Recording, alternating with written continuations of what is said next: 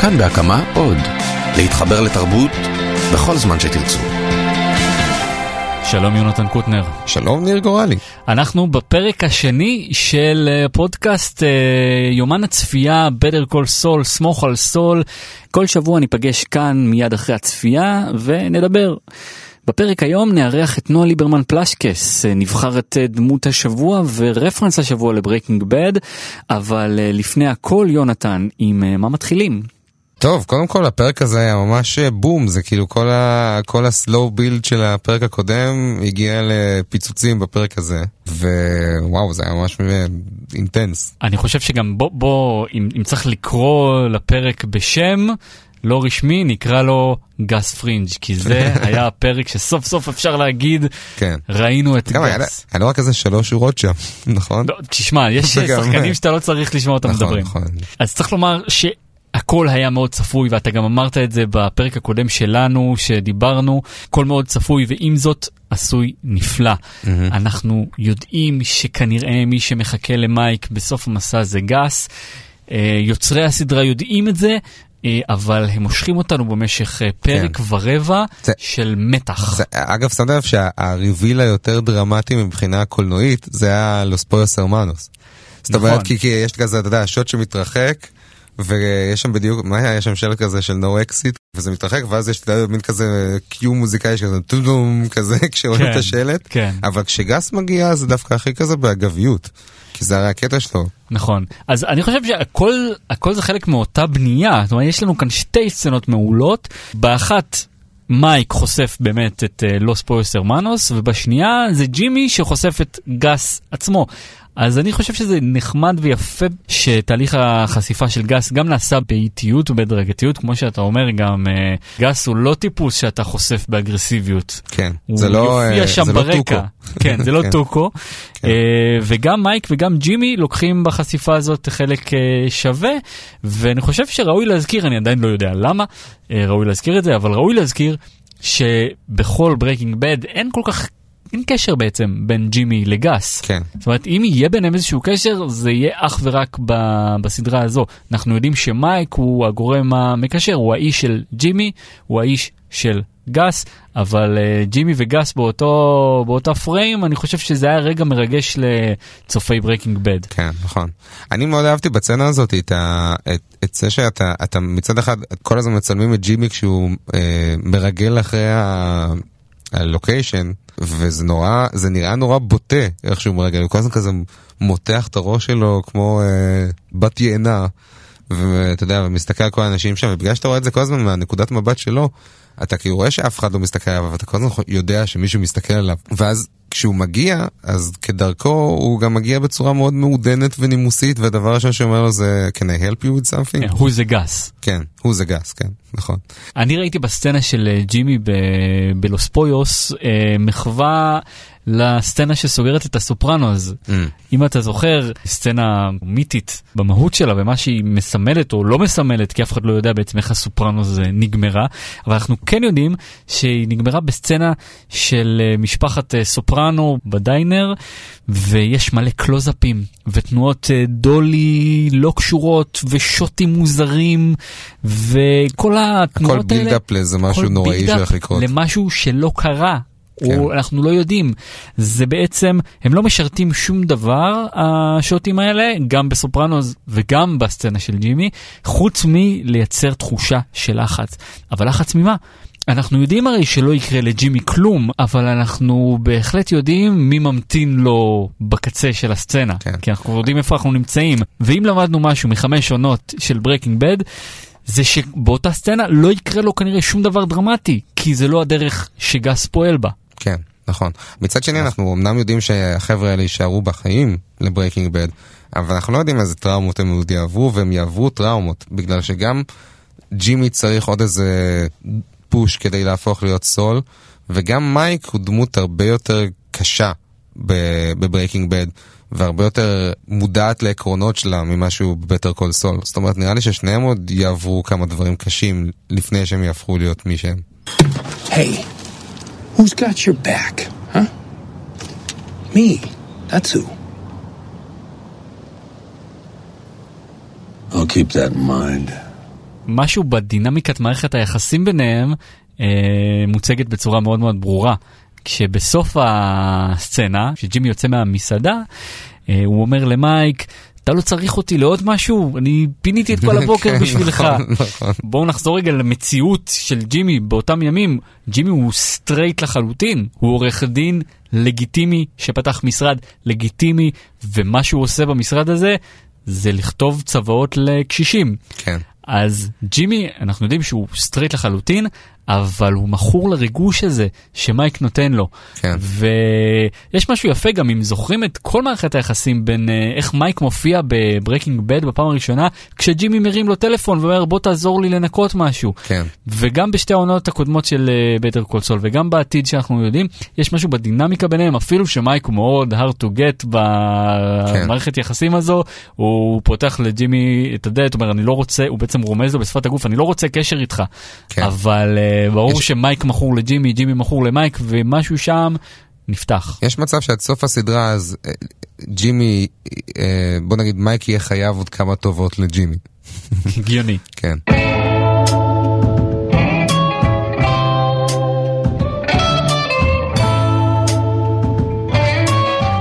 שלום נועה ליברמן פלשקס. שלום ניר.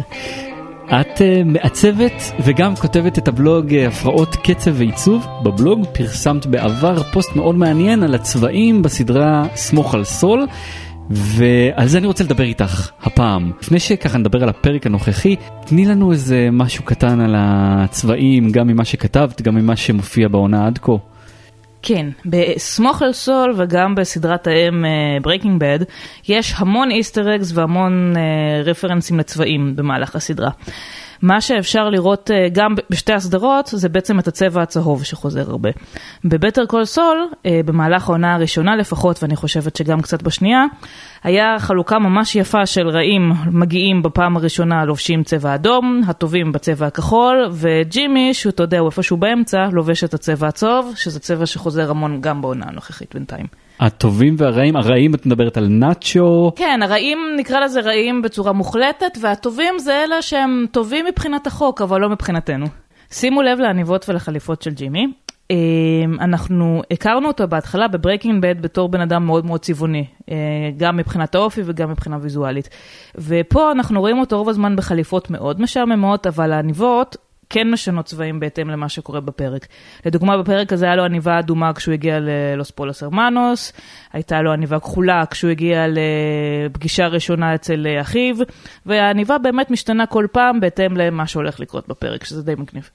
אוקיי, נ- מעניין. והזכרת את הצבע האדום, והצבע הזה חוזר אלינו בצורה מאוד משמעותית בתחילת הפרק. כן, יש סצנה מאוד יפה ומותחת של אה, מרדף איטי, אה, שמייק עוקב אחרי מכונית אדומה, ואז הם נכנסים לבית עם חלונות אדומים, שזה מאוד מצפתל, ואז יש אה, מעין זום אאוט איטי, שאתה יודע, נכנס עוד, עוד כזה תמרור אדום, ואז פתאום יש לך את השלט האדום הגדול של אוספודוס הרמנוס, ואנחנו מבינים שזה הביג בד. אלמנט אה, ויזואלי אה, נוסף שלא לגמרי הצלחתי לפענח, זה ציור הקשת במשרד החדש של ג'ימי וקים. כן, בכלל כל מה שקורה עם הקיר זה מאוד מאוד מגניב.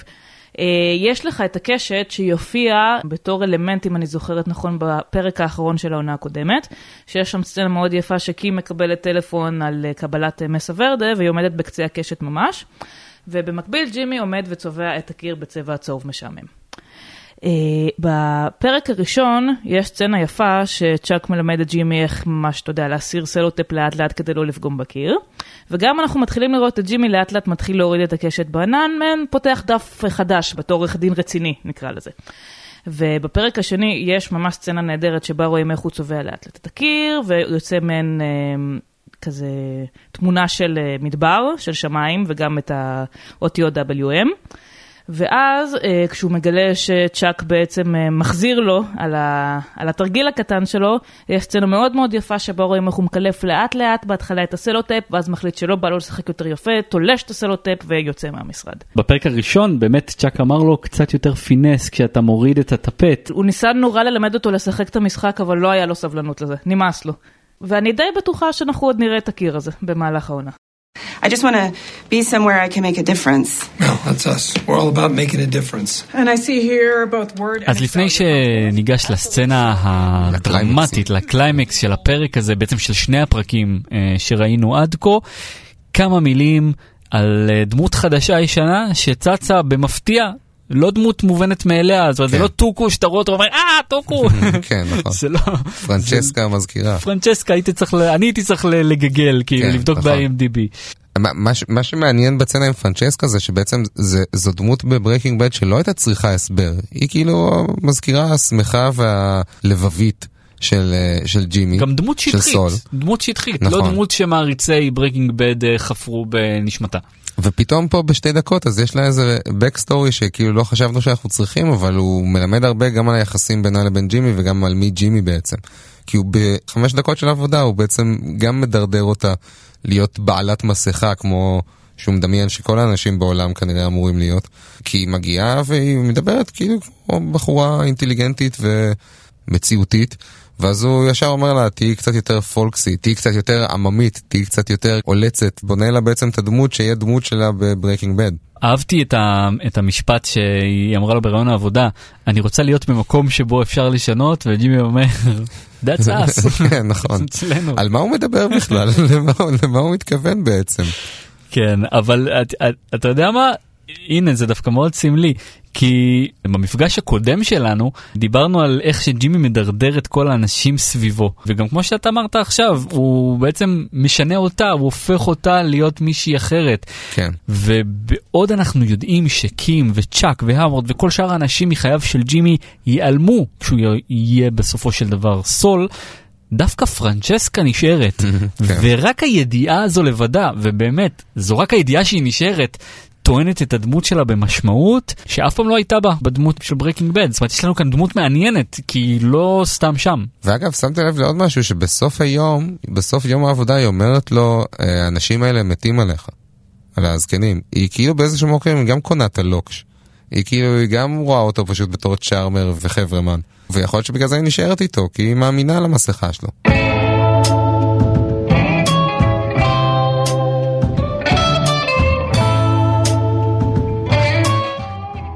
ואם כבר דיברנו על דרדור מוסרי, אז עוד משהו קטן בסצנה של האווארד מדלג מעל אה, גדרות. כן. הרי אמרנו גם כן בפרק הקודם שג'ימי מדרדר את כל האנשים סביבו וצ'אק גם כן אה, מדרדר את האנשים סביבו ואני חושב שזה לא סתם שאנחנו רואים איך אה, האווארד שהוא באמת דמות אולי הכי ישרה הכי אה, זאת אומרת צ'אק אנחנו עוד יודעים אבל שהוא דושית. הוא, הוא קצת דוש, דושי, הוא דוש. צריך לומר כן. קצת דושי, כי אנחנו למדנו שהוא לא, אה, לא פלקט, לגמרי, כן, הוא לא נכון, לגמרי, נכון. אה, אבל איך צ'אק הפך אותו לגנב ולמשיג גבול, כל זה רק בשביל לא לחבל ב master plan שלו להפיל את ג'ימי, כן, זה יפה לראות את הווארד מקפץ מעל גדרות. כן, נכון. טוב, אז הקליימקס. התוכנית, התוכנית של צ'אק עובדת באופן מושלם, חוץ מדבר אחד. הוא בטוח שג'ימי יפרוץ אליו uh, באמצע הלילה, כי זה הדבר הנכון uh, לעשות בעולמו של uh, כן. צ'אק, אבל כאן הוא מפספס את ה, בעצם את המהות הרגשית. האימפולסיבית. של, האימפולסיבית של ג'ימי, הוא כנראה לא באמת מכיר את uh, ג'ימי. כי אחרת הוא היה יודע שזה סתם לגנוב את הקלטת, זה לא הוא, כאילו, זה כן. לא אח שלו. אה, זה לא מה שחשוב, מה שחשוב זה גם כל הדרמה שמסביב. וזה בגלל שמבחינת ג'ימי בבית הוא לא מתוכנן, הוא כן. לא מחושב בכלל, הוא מאוד מאוד אימפולסיבי כמו שאמרת. ושם ו- הוא עדיין, ומוריד את הדלת בביתה. כן, ב- והוא שם הוא, הוא עדיין אחיו הקטן של צ'אק. לכן חשוב לו גם uh, לריב איתו כמו שאח קטן רב עם... Uh, כן, אתה הורס את המשפחה בשביל זה. כן. כן. וזה זה, זה מצחיק, כי חלק מהעניין זה שגם ג'ימי בכלל לא חושב על זה שיש פה עוד מנובר של צ'אק בנוסף על המנובר של להקליט את הקלטת. זאת אומרת, הוא, הוא פורץ לדירה, ו, ואז יושבים שם ומחכים לו גם החוקר הפרטי הזה וגם הווארד.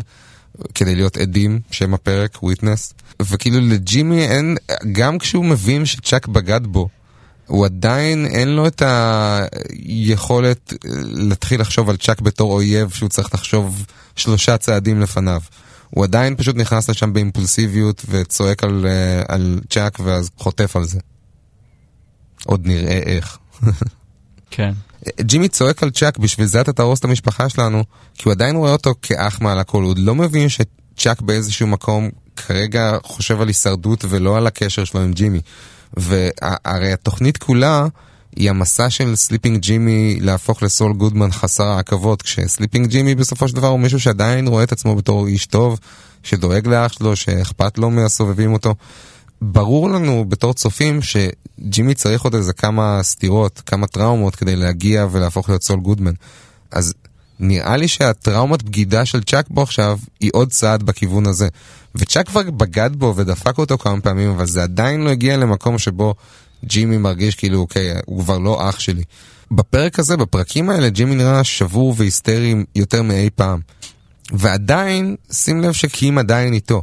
קים עדיין, גם אחרי הצצנה עם ארנסטו, שהיא מבינה שג'ימי אה, עשה שטויות, ו... זאת אומרת עשה שטויות במובן הזה שהוא אמר לצ'אק מה קורה, ונתן... התוודה, ל... כן. התוודה ונתן לצ'אק פרצה אה, לסחוט אותו.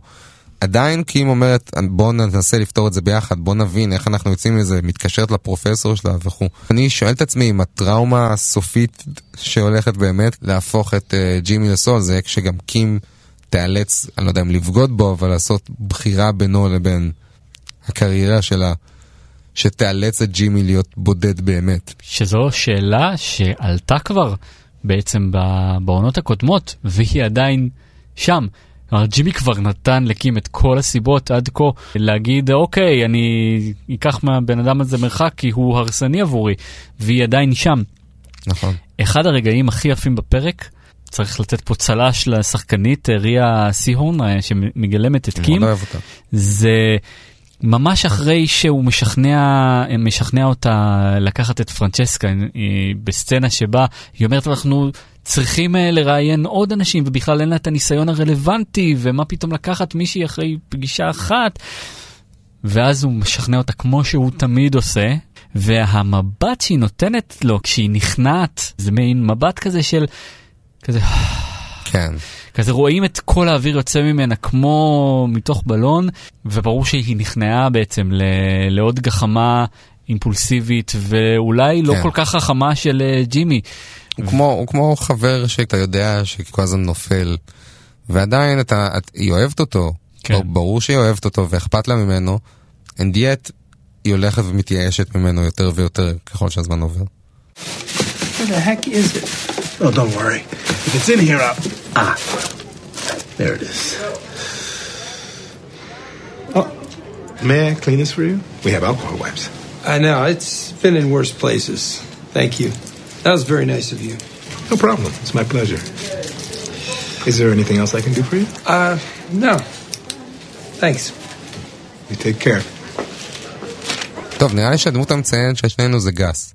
כאילו, גס פה הצליח לה- אה, להפוך את כל התחכום של אה, מייק מהפרק הקודם על פיו, וקלט כאילו די מהר מה קורה, ו- ובסוף עם, ה- עם הרגע האחרון הזה בין מייק לגס, שהוא משאיר לו את ה... את המשמעות של המכסה של הדלק עם הטלפון עליו, זה כאילו אומר לו, אוקיי, סבבה, כל הכבוד, הגעת עד לפה, אבל היי, אני עדיין ב control. כן. הוא מדהים, גס. וזה גם יפה, הוא משאיר לו טלפון, הוא יכל היה לנתק איתו קשר, הוא יכל היה לאיים עליו, אבל המסר שהוא משאיר לו ולנו כצופים, זה בוא נדבר. כן, ואנחנו נכון. יודעים, אנחנו יודעים שהם ידברו, אנחנו יודעים שמייק יעבוד אצלו. יש מצב שהוא בעיקר התרשם מהמאמץ של מייק אה, והיכולת שלו ל- למצוא אותו. כן, אני, אני אציין גם על גס, אחד השוטים הבאמת יפים בפרק הזה זה המבט שהוא נותן בחנייה, כי עד אותו רגע גס מבחינתנו, אה, נגיד ולא ראינו מעולם את ברייקינג בד, הוא אותו אה, מנהל slash מנקה חביב אה, מהמסעדה. Mm, כן, ואז נכון. הוא יוצא, זורק את הזבל ומרים את העיניים, וזה כמו. כן, כן.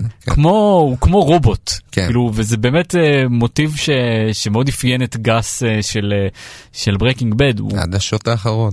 כן, עד השוט האחרון, הוא כמו אנדרואיד, כן. ורואים איך מתחלף לו המבט בעיניים והוא הופך להיות גס פרינג' פתאום. כן. והרפרנס, אני רוצה לציין שניים, מהמם. קודם כל, קים שהיא מבינה מארנסטו מה קורה, אה, והיא נכון. אומרת לג'ימי, מהר, תן לי דולר. כן, זה גדול. שזה בדיוק נכון. מה שככה ג'ימי הכיר את וולטר וג'סי, נכון. ורוצה להיות העורך דין שלהם, אומרת תנו לי דולר, מהרגע זה אני, אני כן, מייצג אתכם ואתם. יכולים להגיד לי מה, ש, מה שאתם רוצים. אז קים עושה את אותו אה, מנובר לג'ימי, אה, אז זה רפרנס ממש ממש מוחלט לאותה סצנה, וגם הופעת אה, אה, אורח אה, קטנה, לא משמעותית, אם לא שמתם לב לזה אז אה, אתם בחברה טובה, וזו הופעה של ויקטור. עכשיו, מי זה מי זה ויקטור? ויקטור? מי זה ויקטור? אז ויקטור זה חייל נאמן של אה, גס, שהתפקיד, ה- ה- ה- הסצנה הבלתי נשכחת שלו, של ויקטור הייתה כש, כשגס הורג אותו עם אה, סכין, מה זה היה? סכין יפנית? כן. מול וולטר אה, אשכרה, וג'סי. נכון, נכון, נכון. את- אחרי שג'סי הורג את גייל וגס רוצה בעצם להראות להם אה, מי הבוס אז הוא פשוט הורג את ה... זה לחלוטין לא, לא מתאים לגס שעד כן. אותו רגע הוא נראה כמו בוס אה, נקי פתאום הוא מלכלך את הידיים בצורה הכי מלוכלכת שיש. אז הנה אז ויקטור הוא, כן. הוא רואים אותו נוסע ל, אה, למסעדה אה, בג'יפ השחור הגדול פותח את החלון זורק סיגריה וממשיך בדרכו זה כל הנוכחות שלו. אני ממש חושב שהסדרה הזאת זה דוגמה טובה לאיך עושים פריקוול נכון. כי, כי באמת, אני מדמיין שאם אני אראה את זה גם בסדר ההפוך, אם אני הייתי רואה קודם את בטר קול סול ואז ברייקינג בד, זה עדיין היה עובד. ויש הרבה touch'ים כאלה, נגיד כמו הקטע הזה שוויקטור נכנס, אז אני, אני נגיד, אני, אני ראיתי את זה, ראיתי את השוט הזה שהוא מציץ מהאוטו ואמרתי, רגע, הוא אמור להיות מוכר לי או משהו, אבל בן אדם שלא ראה את ברייקינג בד, זה עדיין יכול לעבור אצלו בסדר בתור סתם שוט של מישהו מסתכל מהאוטו. ואותו דבר קורה לסיפור עם פרנצ'סקה, שפתאום מכניס לך איזה אלמנט, זה מסביר לך משהו מהסדרה המקורית, שלא באמת היה צריך הסבר, אבל כן מוסיף עוד איזה נופח. כן. ככה עושים פריקוולים. ככה עושים, ובנימה אה, אופטימית, אנחנו נסגור את הפרק השני אה, ביומן הצפייה של אה, סמוך על סול. פרקים נוספים שלנו ובכלל של פודקאסטים מגניבים אחרים אתם יכולים למצוא באתר של אה, כאן ובאפליקציות הפודקאסטים השונות. אז אה, תודה רבה יונתן קוטנר. תודה רבה, ניר קרואלי. אה, נציין שהעונה השלישית של אה, סמוך על סול אה, משודרת בצמוד לשידור בארצות הברית בכל יום רביעי בהוט יס ובסלקום TV, אז אה, צפו בסדרה ובואו לשמוע אותנו אחר כך. Yeah.